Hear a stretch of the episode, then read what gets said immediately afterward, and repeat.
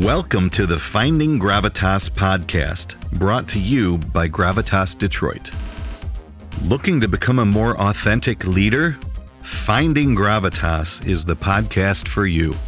Gravitas is the ultimate leadership quality that draws people in. It's an irresistible force encompassing all the traits of authentic leadership.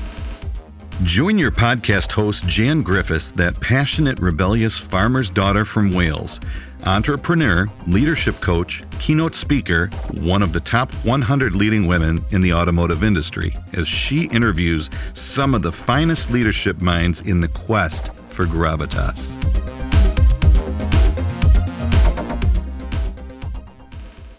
We're ready to continue our quest to find gravitas through the path of authentic leadership.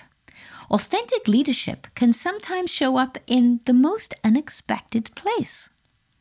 How about the mind of a 21 year old CEO?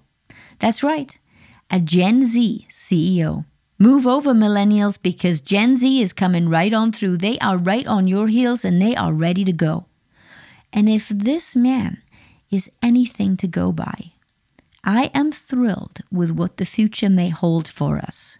If he is an example of what Gen Z leadership is all about, then the future is indeed bright. In this episode, you'll meet Michael Chime, CEO of Prepared, student at Yale University, and a man who follows his purpose and passion. He has defied conventional wisdom twice already in his life. He's on a mission to put safety in the hands of everyone in the world, and you'll hear all about that story.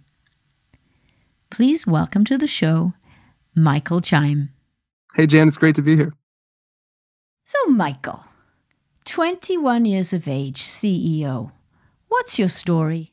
Yeah, so um, I'd break down me into to two categories. I'd say there's there's an athletic realm, and then there's this also this budding business realm that I'm I'm diving into now. I think it's also predicated on a strong foundation. I uh, I grew up in Cleveland, Ohio.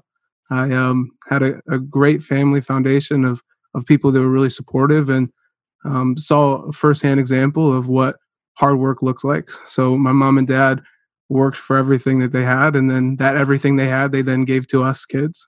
Growing up, they were great examples for me, and then you know, moving into uh, my later years in, in high school, I, I, went to an all boys Catholic Jesuit high school.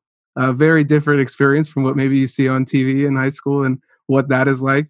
Played football there, had the opportunity to go and continue that football and my um, academic pursuits at Yale, which I'm, I'm studying there now. At Yale, I got really interested in, in an issue that I've been passionate about since I was was a kid, and with a, a team of other Yale students, professors, and alumni started a company that you know is we're really excited about. That's great.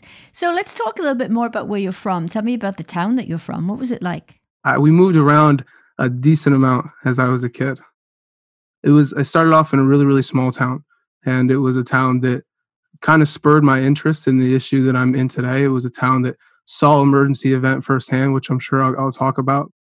It was a very tight knit community that we ended up moving from, and then I, I went away from that tight knit community to go to high school downtown in downtown Cleveland and, and right in Ohio City, more of the hustle and bustle. And I grew up in the small town and then moved to some more uh, downtown areas and, and got to feel what that was like my entire high school experience. Yeah, that was that was me growing up. What was the name of the town? Can you share the name of the town? Yeah, it was Chardon, Ohio, is where okay. I grew up. Yeah, Chardon, okay. Ohio. Okay, great. And what did your parents do? Well, I'm I'm curious to know what they did to influence such you know such a young, incredible superstar. So tell me, you know, what what did your parents do? They are superstars in their own right. Um, so my mom works for a company called Aleris. It's a metals company. Funny story behind that is that the company my great grandpa started, which was also a metals company, actually ended up being acquired by Aleris the company that my my great grandpa worked for and started and, and worked to build. It was called Wabash Alloys, which was a metal company itself. Was ultimately acquired by the company my mom now works for today, which is Aleris International. It's a metals company that is based out of Beachwood here in Ohio. And then my dad is in the the same industry as well. He's a metals broker. and trades scrap metal and helps companies with logistics of transporting that metal. He owns his own company. It's called Global Foundry Solutions. And both of them have been in that industry since they were kids.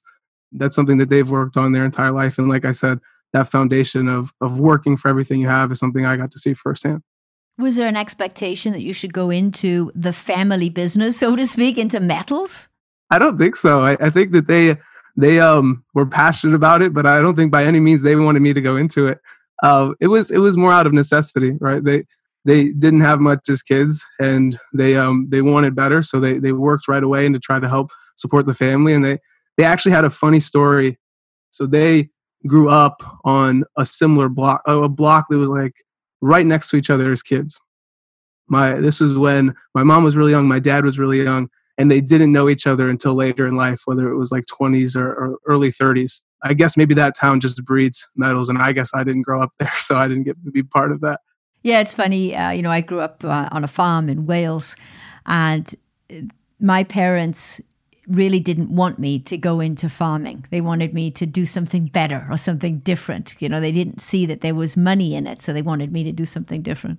Yeah, I feel that really strongly. I think that my parents were were similar in that sense, in that they were very grateful for the opportunities they had. Right to to my dad started his own business now, and it's something that he's worked on. But by no means did I think that they want me to go into metals. I think that they were were happy with the path that I've gone on so far. So let's talk about school and football. Now, as you know from our early conversations, I am certainly no expert on football and American sport. Um, so be gentle with me as we work through this part of the conversation. But I am very interested in your passion and your drive to succeed in football. So tell us a little bit about that and let's get inside your head as to, to what was driving that passion. Absolutely. This is something I would love to talk about sports in general, and I'll go and break it down into football later in life, was something that was vital to who I became or who I am right now as a person. I, I think my, my mom says my first word was ball. From a very early age, I started playing football and was interested in the sport. I, I started flag football. Here in America, they start young. So I started playing at four years old, playing flag football with my friends in an organized league and growing up playing basketball, baseball, I wrestled, whatever sport uh, there was to play, I played it. And it was lucky because I was bigger than most of the other kids, so I could take advantage of that. Growing up, that was definitely a passion of mine, and it stayed with me in, in middle school. And then high school is where I started to really specialize. So I started to focus on sports like football and wrestling and, and high contact sports and also doing track and field those were my focus but always my my love was football. And it influenced my decision to go to that catholic all boys high school downtown. They were known as maybe the powerhouse in downtown cleveland for football. Went there with a lot of expectations. There was a lot of great players that had played there in the past and i knew there was a lot of great players at the school currently. And i think that at a high school like that and, and just to speak my senior year we were 12th in the country by the end of the year and we didn't even win the state championship. We weren't even the best team in the state but we're rated 12 in the country. At a school like that with just a lot of talent, there's there's a wait your turn mentality. And I think that while that's a, a good thing, is that it teaches you somewhat respect and and and and work for what you what you get. At the same time, it can be a, a passive approach too. And you start to take a backseat and be like, oh well, it's his turn. And maybe even if you're better, you, you let that um, drive your thoughts and then some of your actions. So me as as someone who's had all these high expectations of of playing football at the next level, going to college, and continuing that passion that I had since I was the little kid. It didn't work out that way in the beginning. So I, I move into my my junior year of high school, and uh, I'll educate you a little bit on college recruiting processes. If you don't have offers by your junior of high school, most people will tell you you basically kiss that dream goodbye because that's something that rosters are filled up, the offers that they're giving are out, it's a point in my life where I'm at my junior year and there was better players in front of me. One went to Ohio State and did really well there and I had to make a choice on like what was going to be my focus for this next year.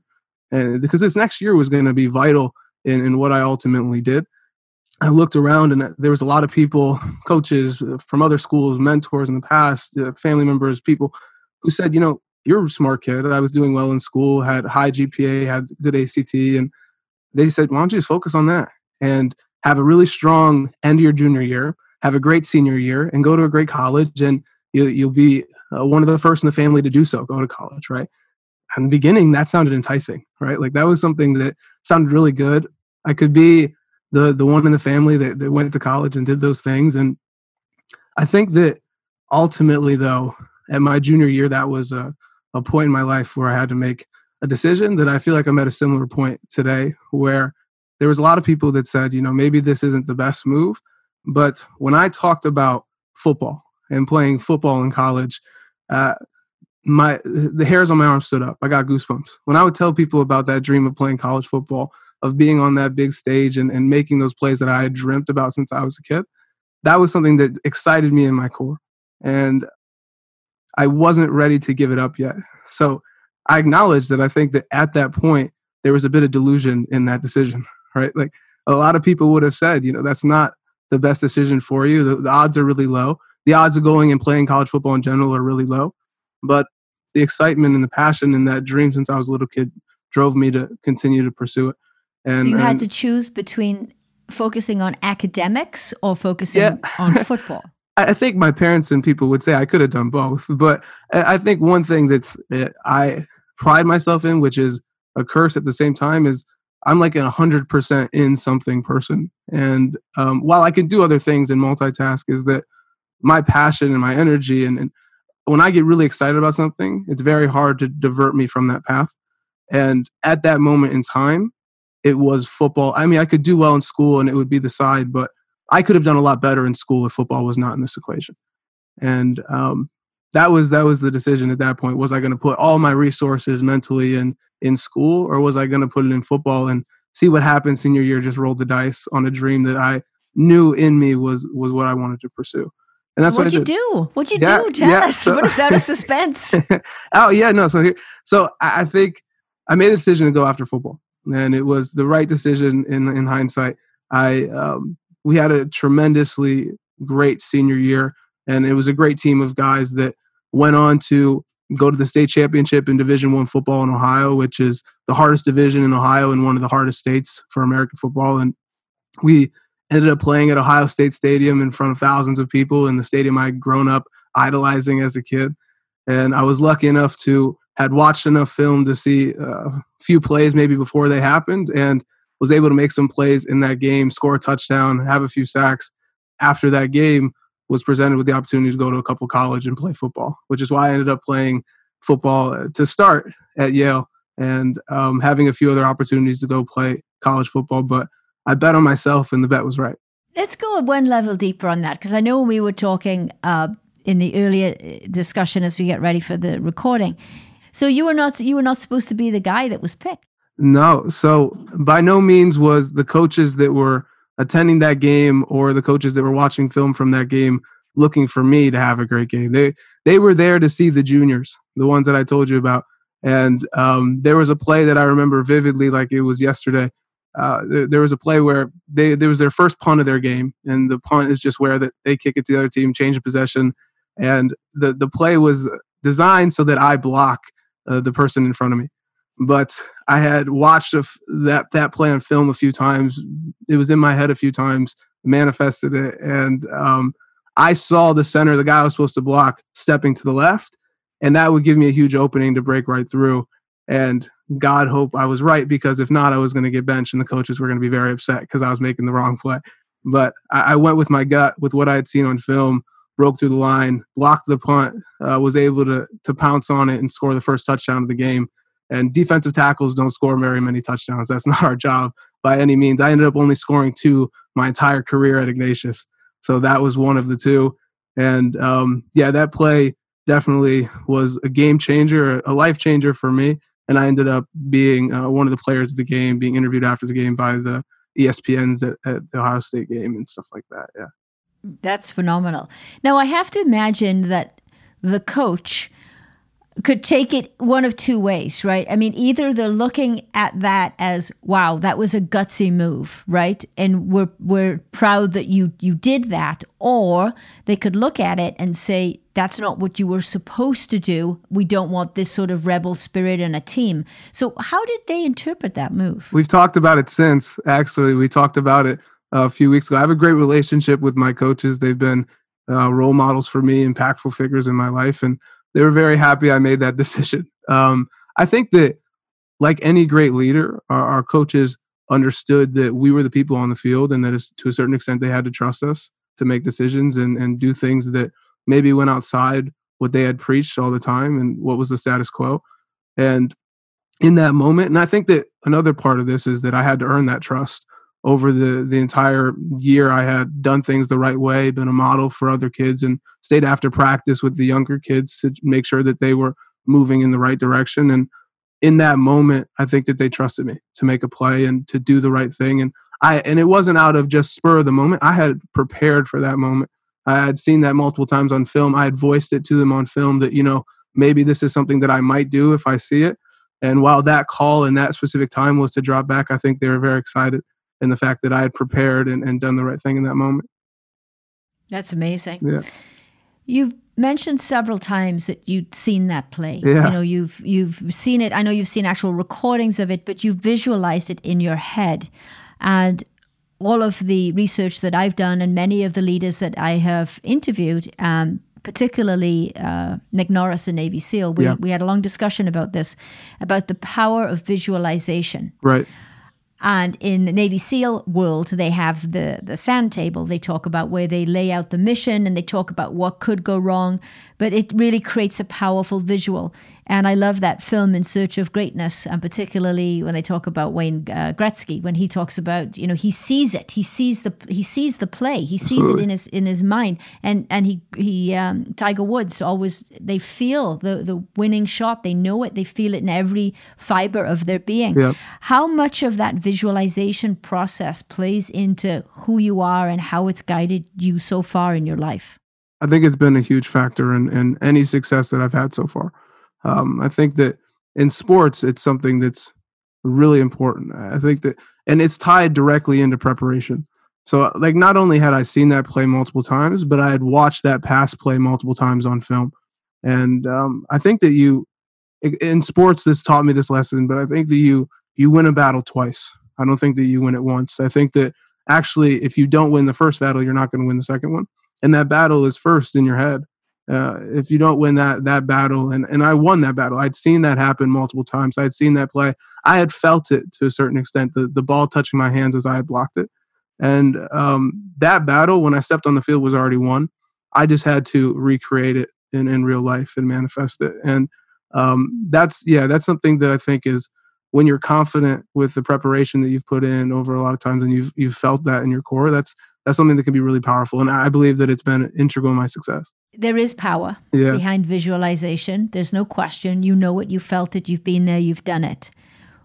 As you try to bring that into the business world, I will share with you that in my career and many of the companies that I've dealt with, somehow we lose sight of that magic, this yeah. power of visualizing success, of really talking about it, seeing it, feeling it, feeling that ball touch your hands. The same thing in business, feeling the success. We don't spend a lot of time doing that. Yeah. Therefore, it's much harder to build up to that success when you haven't actually been there in your mind. How do you see yourself taking that into the business world? Yeah, I think that that's actually a challenging thing to do. I think the one thing that football or, or sports give you as an advantage is that there's these really impactful moments that you can recognize and schedule for for an entire week or an entire off season. So so if you look at sports, it's we had 15 opportunities to to show what we'd been working for for the entire year. And and then that's really easy, definitely an easy situation to think a lot about, to manifest behavior, to to do an immense amount of preparation um, for for one game or 15 games or whatever that is. And I think that in the business world, that that's not something that's just natural, right? Like you have meetings back to back to back to back, and all of those decisions could be extremely important decisions and in what you ultimately do. And you have a lot of people that are coming in coming to you that are unexpected that maybe you didn't plan in your day, but that that happens that day. And um, I think that to a certain extent, you have to plan that preparation and that mental focus into your day. And, and I, I believe that you have to take control of your day. And to a certain extent, um, because if you don't, it'll it'll take control of you. And so so what I've done that I think that works for me is that if I have something really really big, like for example, if we have a huge pitch or if we have an investor meeting or something that's really going to impact the company, I try to take some time just to plan in and, and visualize that event. And I think that if you don't, you don't take that time in, and it's easy not to, right? You're just so busy. You have so much going on, and there's family, and there's there's trying to grow or reading, and all these things outside of work that you want to do, and exercising, and all those different things. But I think you have to take time to just plan, uh, visualize it, and put that into your day, because if not, um, you're not getting that opportunity otherwise. Yeah, well said. So let's talk about Yale. Let's do it. let's do it. So you go from Ohio I do. to Yale. Tell us about that process. And uh, let's let's stay with football for a moment. Okay. So Yale and football. Let's talk about that. Very different, actually. So what what the intuitive thing? Well, what you would think would happen is that naturally high school football to college football would be this ginormous jump. And I think that physically it was. Like the players were much better than what I had played in high school. But there's definitely differences, and especially when you're going to an Ivy League school. And I knew a lot of that going into it. Like at my high school, football was everything, right? Like you you had these massive student sections. You had um, we had multiple thousands of people at, at a state championship high school football game, and there was multiple people there. And that transitioned from that where it was like this is the epicenter and byproduct you're the epicenter a lot of these players are becoming celebrities in those little communities to going to Yale, where the, the focus is very much academics, and there's so many talented people in so many different spheres, and they're used to being the epicenter of whatever sphere that is. Um, football is not that, you know. So that they have their own worlds, which are incredible worlds, and they're doing incredible things and impacting the world in their various ways. But it was a transition for for, for sure to go to being the center of a community and of a town, and um, to to not being the center of really really anything over at Yale. So uh, that was definitely a transition. But I think that just the physical part of it, the players were so much better, and I think that the time that I spent with them was definitely transformative. So let's uh, let's move and talk about your business. Let's talk about the product cool. and uh, right from the very beginning, right when you started with the idea for the product, and let's take us up to uh, being in the position you're in today, which is CEO of a company. Cool. Um, yes, yeah, so I would say that from the beginning, I talked to you about my, my life breaks down into these two spheres, and I think that they are they have their um, connections, but they also were happening very much at the same time. And from a very early age, I was passionate about the school emergency issue, school shootings, something that impacted my, my town. So I said I grew up in Chardon, Ohio. In 2012, there was a school shooting in Chardon, Ohio. Um, and in my town actually was like right next to it. It was Concord, Ohio, but that's much smaller than Chardon.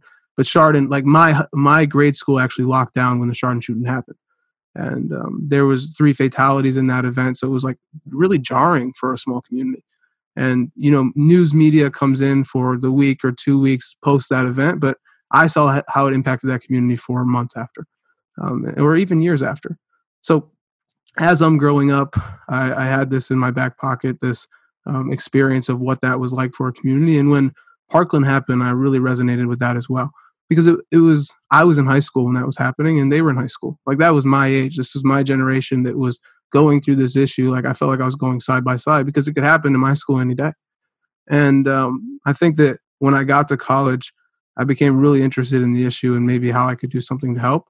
And I also found two people who are incredible, two founders that started the company with me, who also grew up in Connecticut and were right by Sandy Hook when it happened.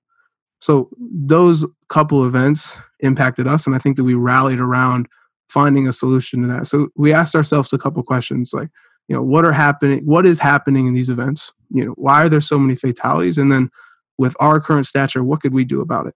And I think that we were lucky enough to be uh, at the intersection of execution and high technical skills so I had been a part of high performance teams. I think of myself as somewhat creative, but they also had these, they had been programming since they were 11 years old.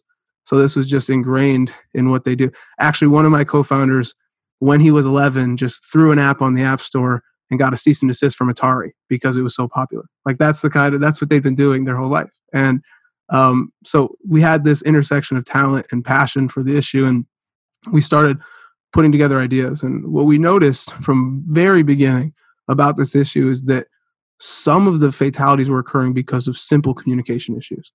Like just because schools were using old age systems like PA systems and walkie talkies to communicate in a, in a situation where it, it requires instant communication. And those systems were not built for instant communication. And you saw it in Parkland. It took them three minutes and 30 seconds to even lock down the school to send a simple code red communication to everyone on site. And the emergency itself was just over six. So for the majority of that emergency, your people internally are scrambling trying to get more information. And that's why you see the majority of the fatalities are on the first floor, because by the time he got to the second floor, they'd locked down. So we saw really early on that if we could just solve the communication issue, we could do a lot of good. And um, that was something that we wanted to tell the world about. You know, we, we saw like we, we could do something here. So we built this very simple communication tool that at the press of a button, you can now communicate to everyone. We showed it to a few schools and they were really excited about it. So um, from the very beginning, we had paying schools that were adopting the solution that that wanted to be part of this whole process of building something to solve this problem.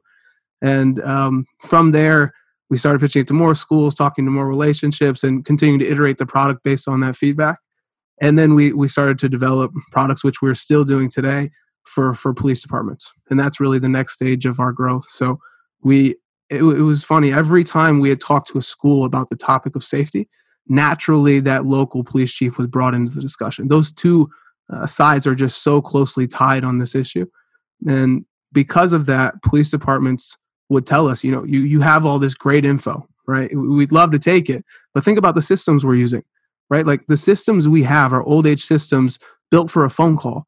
Uh, you have in a mass emergency like this, you have 30 calls, 40 calls, 50 calls all coming in at once. We can't synthesize that type of information. And that was our next thought. It's like, okay, well, we'll build you one. And, and, and that's what we ended up doing. So we built them a system that allowed them to see an emergency heat map in real time.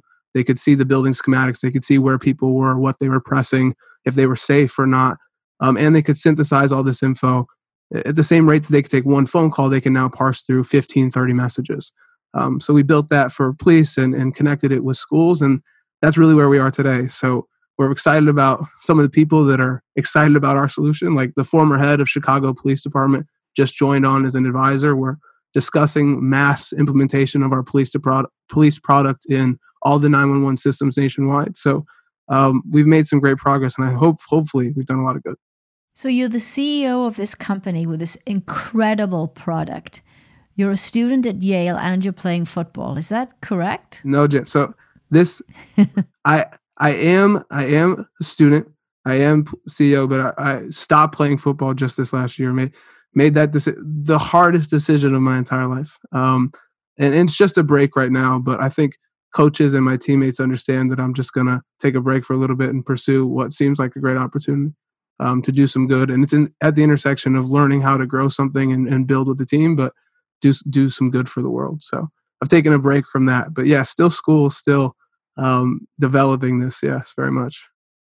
But now you're passionate about the, the product and the cause and absolutely. the solution because it is a solution to a very real problem. Yeah, absolutely. Um, yeah, and that's and that's why I said very early on when we were talking about football is that I think I'm at a similar point to I was my junior year. Is right like I right now, and to a lot of people, it would seem like you know Yale student, Ivy League student, and why don't you just focus on that? Get the best grades, get the best job. It's a lot of security in that, and um, I think that what I have always turned to, and what I turned to in my junior year in, in high school, was that passion. Right, like when I talk about prepared and what I think that we can do for the world, my hair stands up again.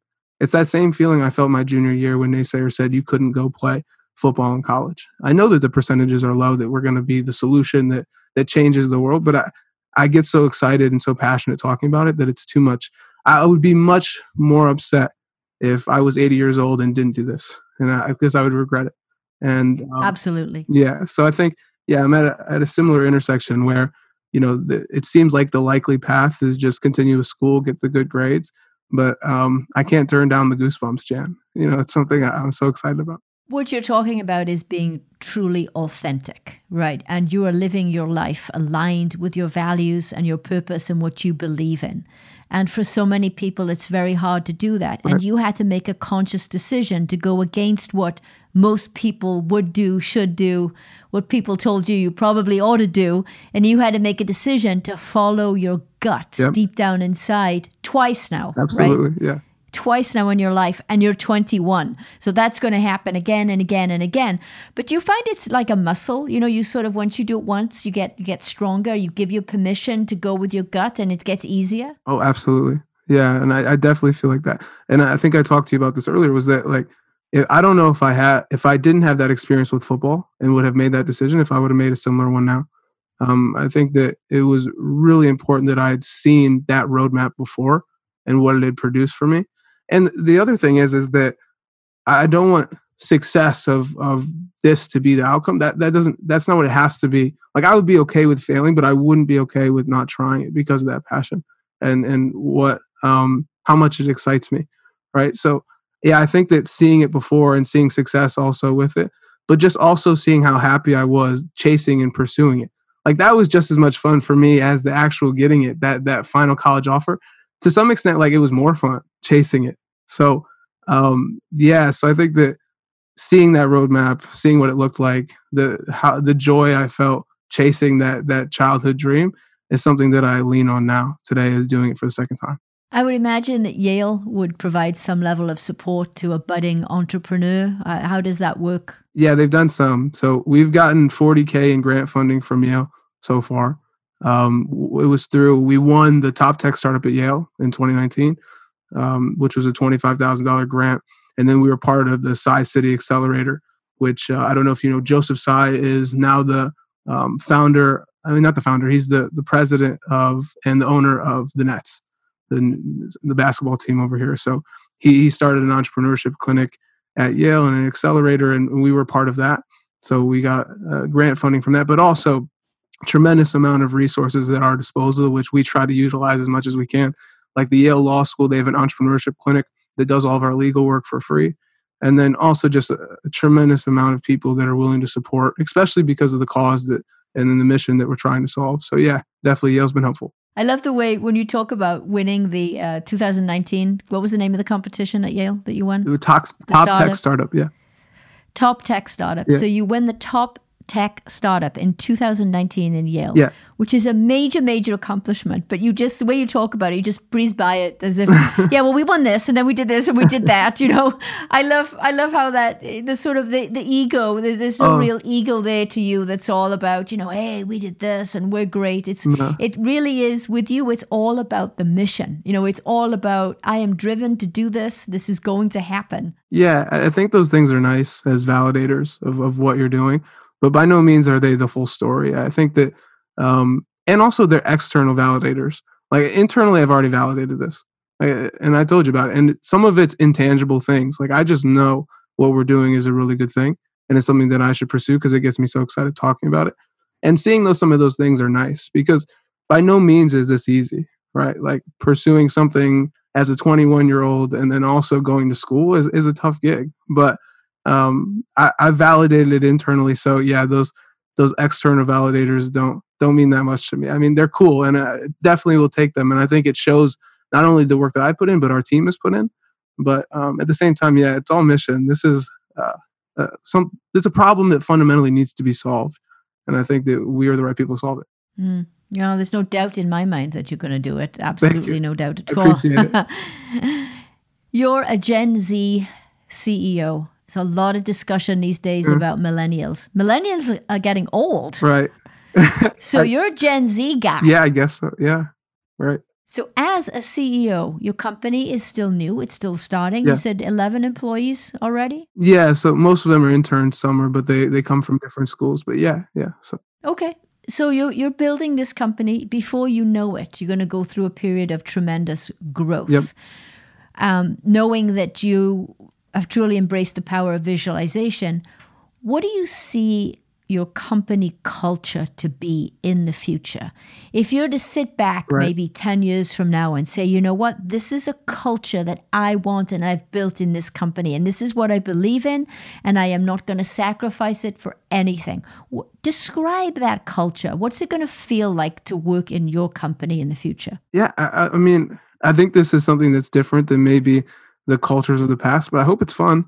Yeah, and I, I hope that people enjoy going to work and are excited about what we're doing. And I think that to create a culture in that way, well, one, I, I have to be myself, and I hope that I'm fun. But uh, if not, I, I hope that the, the the mission drives people.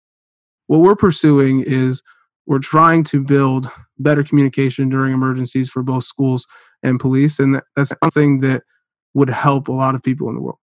And I think that ultimately going each day and, and solving a problem that maybe doesn't just make people money, right? Or or doesn't solve something really niche, but like actually could save lives is a really exciting and fun thing to go work for. So I- if, if I had to say one word, I would say I, I would combination, I would say two actually. I would say I hope it's fun, but I hope it's fun because you're really passionate about what we're building. And how are you going to make sure that you hire those kinds of people into your organization? How do you know that they share the same values that you do? Any thoughts around that? Yeah, I think that that's something that we're working through now as we just went through our, our first hires. Um, I think that culture in general models the founders, right? In in the very early days, it's like it's a flat hierarchy. You're you're talking to these people every day, and that um, we need to be real models of a successful culture before we can expect anyone else to be that model. And and I think we try to find people who are diverse in thought but similar in morals. Um, so I think that that's what we're looking for ultimately is people that share commonly our, our values, our mission, our morals, things that we hold dear about the way in which people should not only attack each day but treat each other.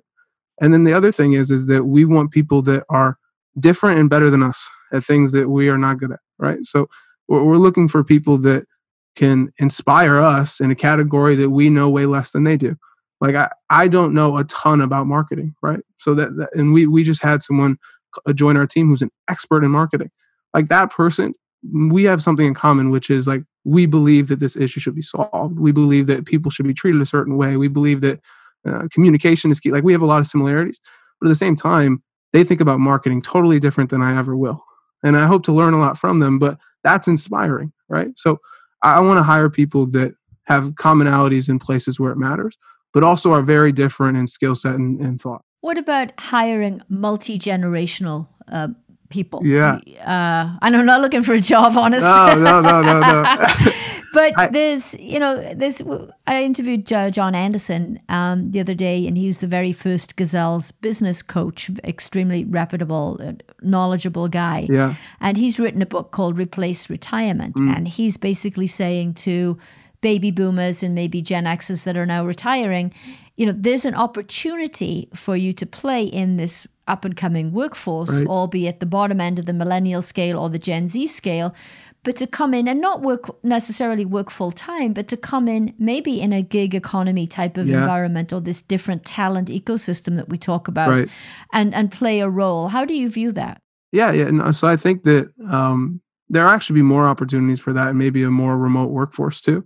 So I think that the there will be an increase in people hiring people who aren't working in the company every day. So things like Upwork and Fiverr, where you're going to find certain skills, and I think that that could see an increase as people are working from home, um, and that you maybe can hire less employees and get things done with contractor basis. But in terms of like just the the age gap, this is something that is uh, that I think about a lot right? So if you think about it in the ideal sense, right? So me giving direction and how the company should go and, and should move and, and that should be the ideal. But at the same time, that's hard in practice when I'm 21 and hiring someone who's 40 or 50, right?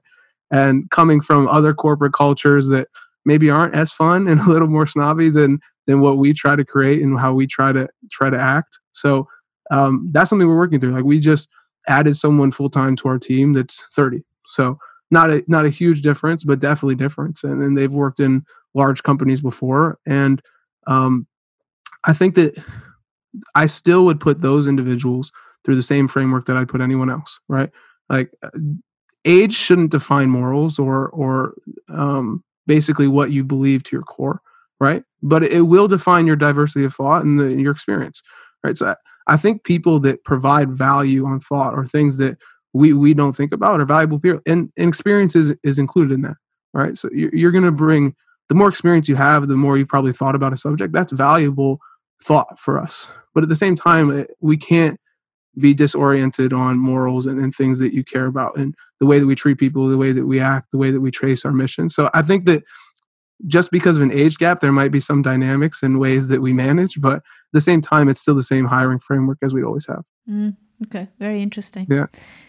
So a lot of people are working virtually now that uh, Yes. have not had any exposure to that before. You grew up with technology, so I would assume that working from home is no big deal for you. But as a CEO, you know, you have to, you're, you're delegating, you're starting to delegate to other people. And it's not just the three of you anymore. There are more people involved Yep. and you have to empower people.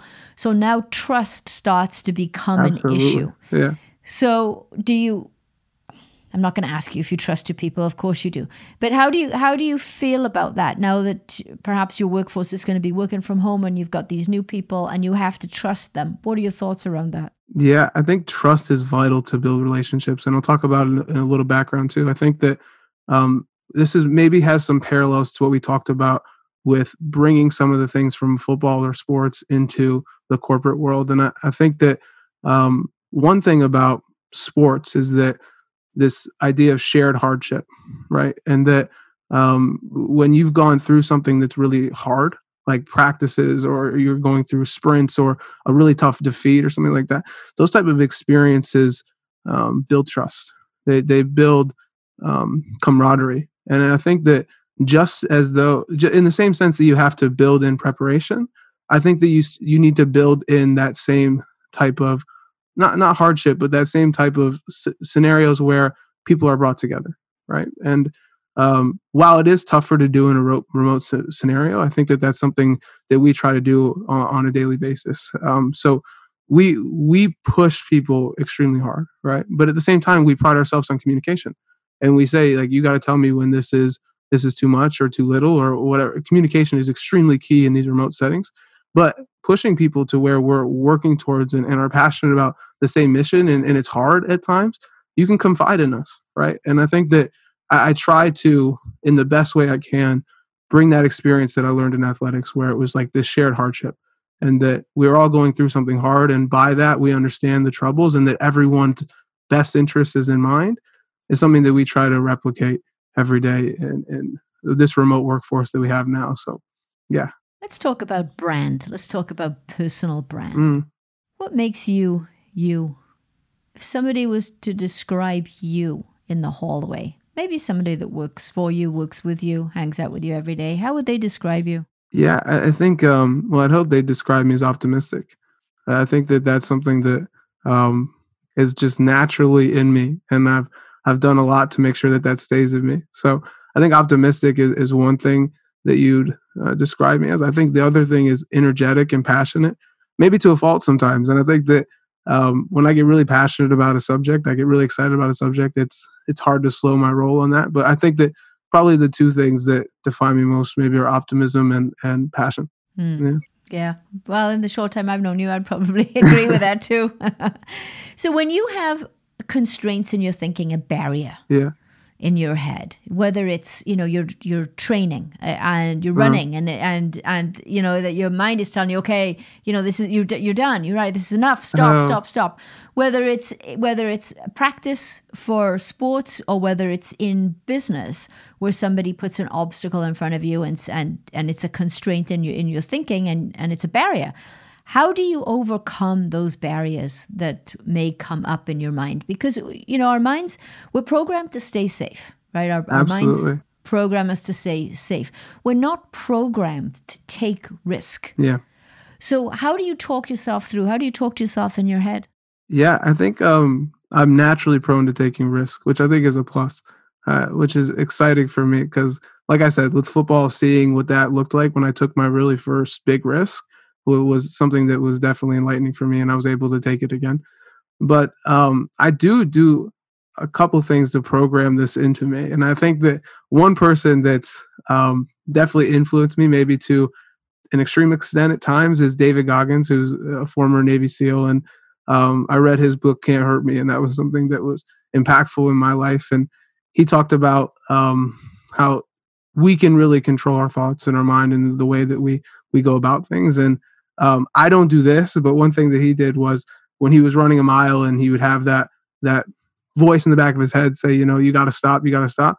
It would be two miles then. It was supposed to be a mile, but then it'd be two miles. And just trying to train himself on this idea that like that's just a thought and that you need to you need to force that out of your brain. So I think that that was something that was very much me in my football years when I was in athletics. I think that if if I didn't want to run five sprints, I would go out and run ten, and it was something like you know I just need to program myself that and sh- continue to show myself each day that you know I don't want to do this. I don't think I can do this, but I actually have double that in me. And each day that that's only a thought and that's not reality in the physical, it's just in the mental. So I think that it was very much. You talked about obstacles in my football days, it was very much through that obstacle head on. Uh, and I think that I still have a certain sense of that. But I think that now with more physical barriers that exist in business, I, I've molded that approach to try to go around obstacles to a certain extent. I still think I, I dive into things and, and I'm prone to taking risks. But at the same time, I, I, try to, especially because there's there's just age barriers that exist too that I, I can't control to a certain extent. And I, I think that when I'm trying to change the way police interact with systems or workflow and something that they've used for 50 plus years now, who is this 21 year old coming to me telling me changing my my systems that I've used for 50 years, even if it's better for them, right? So maybe that's not one that I should just go head on through. That's not an obstacle, right? Because I don't think that bashing through that that obstacle would be in the best interest of me or the, or the police, right? They, I don't think they'd like it. Very wise, very wise. yeah, I thought that went through, right? So they they um they're a little bit different case, and I think that um that's been a slow, high touch point problem that I've had to slowly over time show them this is it won't change any of your workflow. It'll give you more information. And by the way, we give it to you for free. And, you know, I've convinced this guy who was former head of police chief of Chicago that this is a good thing. And like slowly taking them through that obstacle, that physical barrier uh, that existed. So I think that my natural inclination is to jump in something head first. But at the same time, over time, some of those physical barriers that exist, I've started to work around them. Tell us what uh, what's a typical day look like uh, for you uh, with a lot of the other leaders and guests that I've had on the show people are interested in how they, particularly how they start their day. Yeah. That's really important. So tell us about that. I'm really interested in this subject too. So I'll have to watch all your podcasts tonight to make sure I get that info. Because I think that starting your day is so, actually, I think that both sides of your day are so important how you end it and how you start it. I think that you need to bookmark your day just as much as you need to start it well. Uh, this is how I start my day. I wake up at 4:45. Uh, that's something that I've gotten the habit of doing. I'll, I'll putter for a little bit, maybe 20, 30 minutes, and then I'll go into a workout. And just for today, that workout was I hate running, so I made sure that I ran and ran a couple miles, and then went to a pool that we have and did some some pool workout. There was low stress on because I was a little sore from the last day. Do my workout. Then I don't eat until 2 p.m. each day. So I do intermittent fasting. Yeah, no, I know it's crazy. I can tell by your face. What? Yes. You don't eat until two o'clock? I, this is, oh my gosh, I would be falling apart on the floor. I would be climbing the walls. I would be tearing people's eyes out if I didn't eat till uh, two o'clock. Yeah, no, it's it's much harder some days than it is other days. But um, I've gotten to the habit of it. It's actually boosted my energy to a certain extent.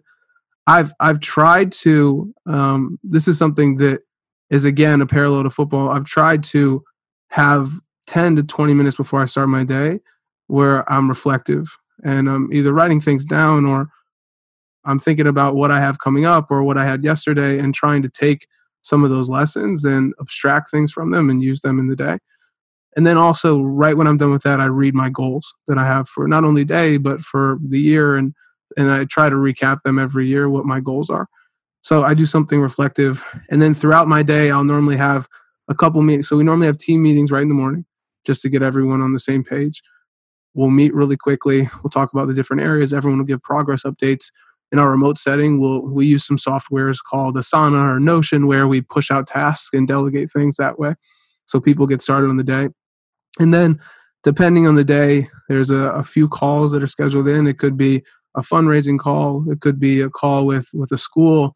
Uh, I like to talk to schools that have already said yes and get their feedback on how we can get better, how we can make this process uh, more simple, how we can communicate better, and then I always try to schedule in at least once a week a call with one of the mentors that I've acquired over this time and and people that have some of that experience who have done it before and see where I'm going wrong, where I'm going right, and try to iterate off of those things. Another thing I, I, I do that's uh, obsessive, I think, and I'm obsessive over a lot of things that I think are important. One thing I do is everything I'm doing, I take a lot of notes on it, and I try to. The optimal word here is try. I try to abstract a lesson from those notes, whatever that meeting is, and then I have a, a, a lessons book that I write these lessons in, and I try to never learn a lesson twice. I mean, I fail all the time. That's something that a lot of my coaches talked about in football was that like the best players are people that learn something once and then don't have that same thing that they have to learn again. So I try to bring that over and, and take those lessons. And I have a huge book of lessons now that I, I've learned many times. That that's a goal of mine is to try not to learn a lesson twice. I still not over the fact that you don't eat anything until two o'clock. I mean, I eat a lot from two to eight. Let, let me tell you, I'm I'm like 230 pounds, so it's not like I'm not eating. I'm definitely eating it's just the time and and I feel better when I when I fast over time and I found it for me that it works, but I don't think it works for everyone. But I started it and I felt better energy levels. I felt more refreshed and it's been good for me. Who do you look up to in the business world as CEO that you admire and respect for the the way that they operate?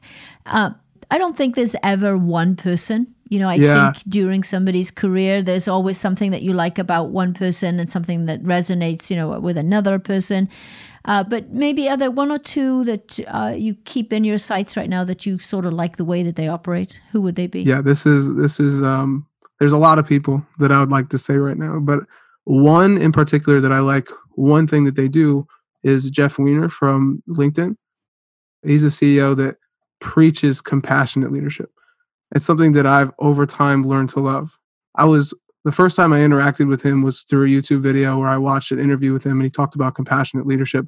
And it's the first time I had I had heard the term compassionate leadership. And I knew that compassion in leadership was important, but this set term of compassionate leadership, that was my first interaction with it. And it's something that I really, really liked and I thought that was really important, and especially the way that he described it just to talk about one of the stories that he brought up that I thought was really great was he talked about compassionate leadership in firing someone. And it seems like an oxymoron, right? And but he was he described the situation where in that scenario where you have to let someone go, they're not doing the best thing for the company, but at the same time they're not doing the best thing for themselves. Like that person has capability. If you wouldn't have hired them if they didn't have capability to do something great, right? Within that realm or whatever it is. And the most compassionate thing is to either find a role within the company that makes sense for them to be that great person that you saw in them or let them grow or blossom in another company. It's something that i liked a lot was this idea of compassionate leadership even when really hard decisions are faced and that's something that i try to pull from today. So jeff shout out to you. That's great. Who else? Oh, there's so many jim i know. Come on i'm going to force you to pick another one. Oh, oh my goodness Okay, so this this is like a, a common one that a lot of people look up to, but I like Elon Musk to a certain extent. I think that what Elon has been able to do, I think that he epitomizes two things that I resonate with, and you've probably heard from this podcast. Is the first one is risk, right? So right after PayPal, he took the profits from that and put it into the, the companies that he thought were going to change the world, right? That he was just passionate about, and then and then that brings in the second one is just this passion, and you see it more now with Elon's. He's now selling his possessions and, and doing the, is that very passion driven. He he thinks about how can I change the world? Where are the categories where I can change the world? And I think that I I know that I'm not launching rockets into into space or I'm not driving I mean I'm not making the next electric car but at the same time I think very much what we're doing could impact a lot of people in a good way and that's something that I um I try to keep with me is this idea of like what what is going to move the needle the most in the in a good direction, right? And I try to frame decisions off of that. Do you feel the need to fit a certain corporate mold as a CEO? You know, do you do you have this this vision whether it's through uh, people you've you've talked to, movies, even you know, just this idea of a corporate CEO that you think you have to conform to, or uh, tell me about that. How do you think about that? You would think that my age would cause me to try to replicate those type of models, but I think that I'm less susceptible to that than the CEOs of today. I think that when you're in a company for a long time and then you ultimately become a CEO, you, you're going to be very much the CEO of the past. Like you're going to bring in those same things that he did or she did or whoever it is. You're going to be a product of that environment, essentially, right? Exactly, right. And I think that I'm pretty far removed from that. so far removed that I've never been in it. Yeah. So, uh, like, so never having that type of influence, I think that actually is a strength to a certain extent. Now, I think that I don't want to, you know, discredit the role of experience in this. I've made a lot of mistakes as a first time founder that I wouldn't have made if I would have seen it done firsthand, for sure. And I recognize and I'll make a bunch more. But at the same time, I think that I won't be a carbon copy of anyone when I'm leading. And that because of that, I haven't I haven't just seen what he did forever and I'm not going to try to be them. I think because of that, I can be me. I think being farther removed is actually a strength to a certain extent.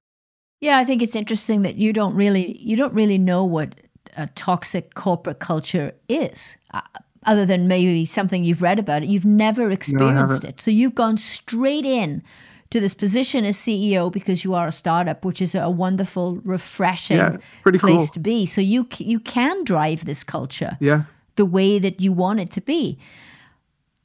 Help our audience who are perhaps a little older than the Gen Z and uh, age group. And for for those leaders who are now looking to attract Gen Z, the Gen Z generation, into their companies, what advice would you give them? This is a great question, Jen.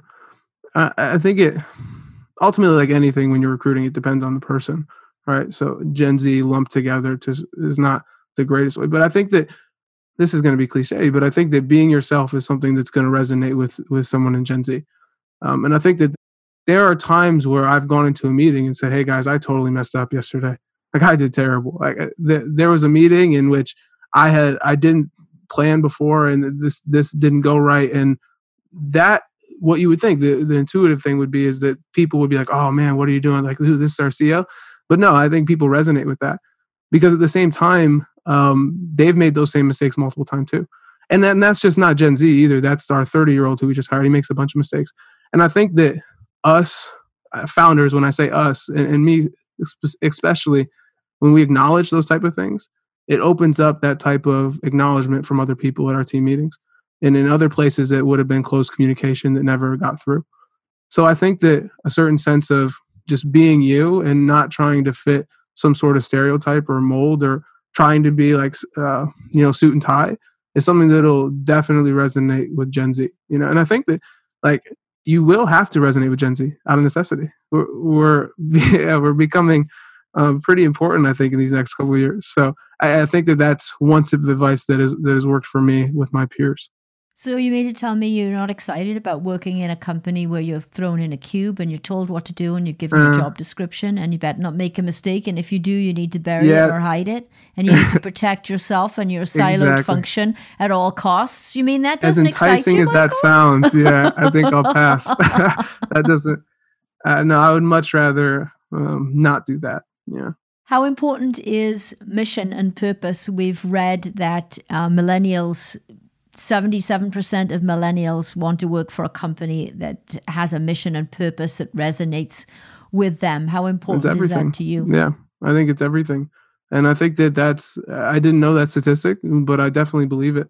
Um, I think that that's, that's something, there's a, a reason that you get up in the morning. And I, I tend to hope and believe that it's not money. And if it is, then I think it should change. Um, so I, I get up in the morning because I'm, I think that the problem that we're solving uh, fundamentally should be solved. And if someone else were to solve it tomorrow, I'd be better than I did. I'd be happy about it because I'm chasing the solution of, to that problem, which I think hasn't been solved in 50 years because there's certain barriers in place, and I think that we've solved those barriers. That gets me up. I wouldn't get up at 4:45 in the morning because I was going to get 80,000 this year. Like that wouldn't that wouldn't wake me yeah. up. Um, so I, I think that is everything. And I think that my generation has has noticed that that it's a it's a rat race, right? Is that working for money each day just because you have to is not something that you necessarily have to do. And, and I think that that sense of authenticity and that people in my generation especially resonate with that. Yeah. When I started my career, I wouldn't have even thought about asking the question, what was the mission or purpose of the company? Interesting. It wouldn't have even it wouldn't have even it wasn't even a thought process. It wasn't even in my head. When I started my career in the 80s, it was about I want to get in, I want to get a job, and I want to work my way up that career ladder as quickly as possible. I want title, I want status, and I want money. I couldn't care less about what the company did or what they made, quite frankly. Now, that's changed over the years. And I would say in the last 10 years, it's, you know, I've, I've changed my thinking on that. But it's funny how different generations, you know, see things coming into the workforce. But my generation has to recognize this and has to adapt and to go back full circle to where we started this discussion, has to spend more time visualizing success, communicating vision, communicating mission and, and vision in a very deep and meaningful way that people can get connected to. And that vision is not making 2 million widgets and be the world class manufacturer of X, Y, and Z and create shareholder value. You know, that is not something that's going to res- resonate with Gen Z. Absolutely. Yeah. That that's not exclusive to mission driven companies. And when I say mission driven companies, I'm talking about we're trying to save lives, right? That's our ultimate purpose. I, I, think that every company should be looking at that the same way. I think it was it was Sony uh, back in 19 whatever when they when they said that our mission was to make Japan were, uh, known for quality, right? And it, it wasn't it could have very much been that type of company could have very much been sell this amount of product but it was a very different mission statement and it was very i wanted to change the way japan was was viewed and i think that any company can can look at a mission statement in that framework and that that would get gen z excited is that we're going to actually do something that has an impact on the world instead of have a really high um, bottom line yeah, I uh, spoke to a company the other day, and they are a distributor of fireplaces. They're an internet based company. And their mission in life is to create amazing experiences around fire. And I thought, wow, that's really good because that's a much more emotional connection. Yeah. Because that's hard, right? How do you create a, a, vision and mission around selling fireplaces? Right. But they they did. They want to create amazing experiences for people around fire, and I was I was totally impressed with that because that's what we're talking about. You're talking about making making the production of a widget that could be plain and boring, making it meaningful and relatable and an emotional connection to people. That's what creates passion yeah, and drive. Yeah, no, I believe that to my core. Yeah, and you you most definitely have that passion and drive. You got that market. I try. Thank I you. Like I said, sometimes to a fault, but it, it's me. So I'm gonna own it. So you're a successful 21 year old. Yeah. I have a daughter who's almost 18 years of age. What advice would you give to young people coming up behind you? So, people who are younger than you, your age and younger, what advice would you give to them? I think that to be a great leader, you have to understand yourself. And I think that that's that's important advice at this stage because like me 21 I'm really trying to find myself and it's really hard to be a leader when you don't even know yourself yet. One thing that I focused a lot on and i still with adding in reflectiveness into my day and then also writing down lessons each day i'm really searching who am i? I've become a much better leader by understanding a little bit more about myself. So if i was 18 right now i would put a lot of time and effort into understanding what's my passion what, what am i excited about what's going to get me up in the morning and those are the things i would put a lot of effort into. To be a great leader you have to understand yourself at this age, like just being 21, I'm still figuring that out. I think I would put significant time and effort into that. It's something that'll go unthought about if you don't. Is just understanding who you are, what what gets me going, why am I excited about this, and what what pulls my excitement levers. And once you have that, it's much easier to one go out and and just take risk on those things. because those are the things that you, you're excited about. Like you're to have no regret chasing a passion. Even if you fail, you're to have no regret chasing a passion. But to chase that passion and to take significant risks, you got to understand what that passion is. And then the other thing is, is that I think that it makes you a better leader because people gravitate towards someone truly chasing their passion. So um, I think it's predicated on that, understanding what that passion is, chasing it because you know that that's ultimately what you want to do, and then convincing others to chase it alongside you. So yeah, that maybe that's the advice: is understand what your passion is, your why. That is great advice. Michael, thank you very much for giving us a peek inside the mind of a 21 year old CEO. It's been fascinating. Yes, thank you so much.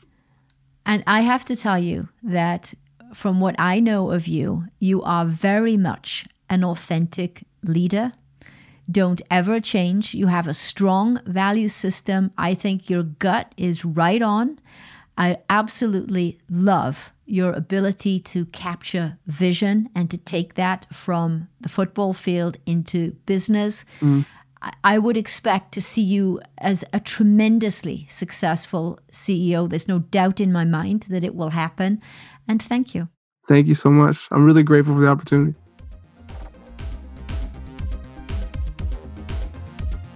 If you enjoyed listening to this podcast and you found something of value that will help you on your quest for your gravitas, then please share with your friends and colleagues and subscribe. Visit us at gravitasdetroit.com to find out more.